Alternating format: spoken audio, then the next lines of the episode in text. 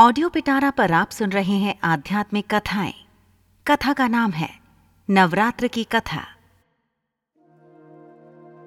प्राचीन समय में राजा सुरथ नाम के राजा थे।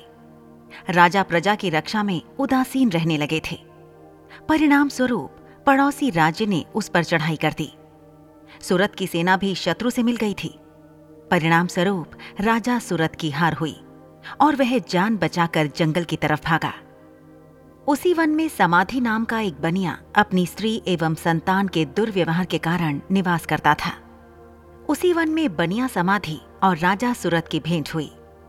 दोनों का परस्पर परिचय हुआ। वे दोनों घूमते हुए महर्षि मेघा के आश्रम में पहुँचे। महर्षि मेघा ने उन दोनों के आने का कारण पूछा।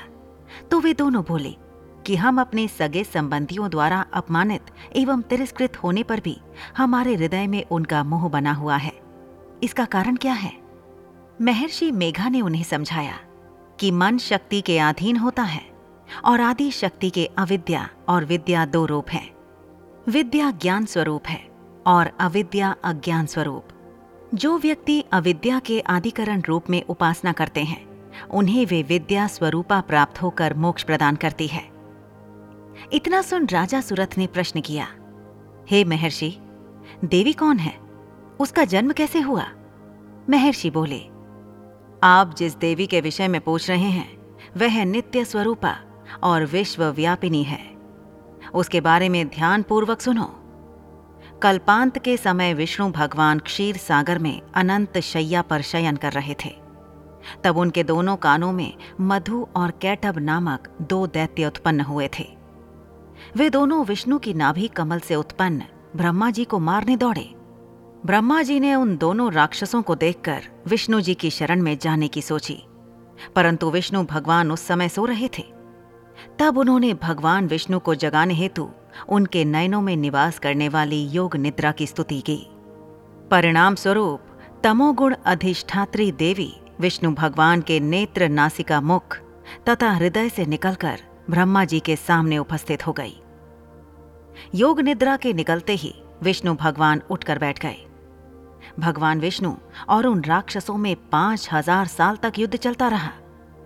अंत में मधु और कैटब दोनों राक्षस मारे गए। ऋषि बोले, अब ब्रह्मा जी की स्तुति से उत्पन्न महामाया देवी की वीरता तथा प्रभाव का वर्णन करता हूँ। उसे ध्यानपूर्वक सुनो। एक समय देवताओं के स्वामी इंद्र तथा दैत्यों के स्वामी महिषासुर में सैकड़ों वर्षों तक घनघोर संग्राम हुआ। इस युद्ध में देवराज इंद्र की पराजय हुई। और महिषासुर इंद्रलोक का स्वामी बन बैठा। अब देवतागण ब्रह्मा के नेतृत्व में भगवान विष्णु और भगवान शंकर की शरण में गए। देवताओं की बातें सुनकर भगवान विष्णु तथा भगवान शंकर क्रोधित हुए। भगवान विष्णु के मुख तथा ब्रह्मा जी और शिव जी तथा इंद्र आदि के शरीर से एक तेज पुंज निकला, जिससे समस्त दिशाएँ जलने लगी। और अंत में यही तेज पुंज एक देवी के रूप में परिवर्तित हो गया।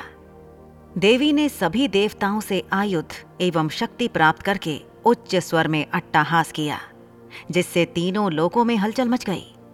महिषासुर अपनी सेना लेकर इस सिंहनाथ की ओर दौड़ा। उसने देखा कि देवी के प्रभाव से तीनों लोक आलोकित हो रहे हैं। महिषासुर की देवी के सामने एक भी चाल सफल नहीं हुई, और वह देवी के हाथों मारा गया। आगे चलकर यही देवी शुंभ और निशुंभ राक्षसों का वध करने के लिए गौरी देवी के रूप में अवतरित हुई। इन उपरोक्त व्याख्यानों को सुनाकर मेघा ऋषि ने राजा सुरत तथा बनिया से देवी स्तवन की विधिवत व्याख्या की। राजा और वणिक नदी पर जाकर देवी की तपस्या करने लगे। तीन वर्ष तक घोर तपस्या करने के बाद देवी ने प्रकट होकर उन्हें आशीर्वाद दिया। इससे वणिक संसार के मोह से मुक्त होकर आत्मचिंतन में लग गया। और राजा सुरथ ने शत्रुओं पर आक्रमण करके विजय प्राप्त करके अपना वैभव प्राप्त कर लिया। ऐसी ही इंटरेस्टिंग किताबें कुछ बेहतरीन आवाजों में। सुनिए सिर्फ़ ऑडियो पिटारा पर। ऑडियो पिटारा सुनना ज़रूरी है।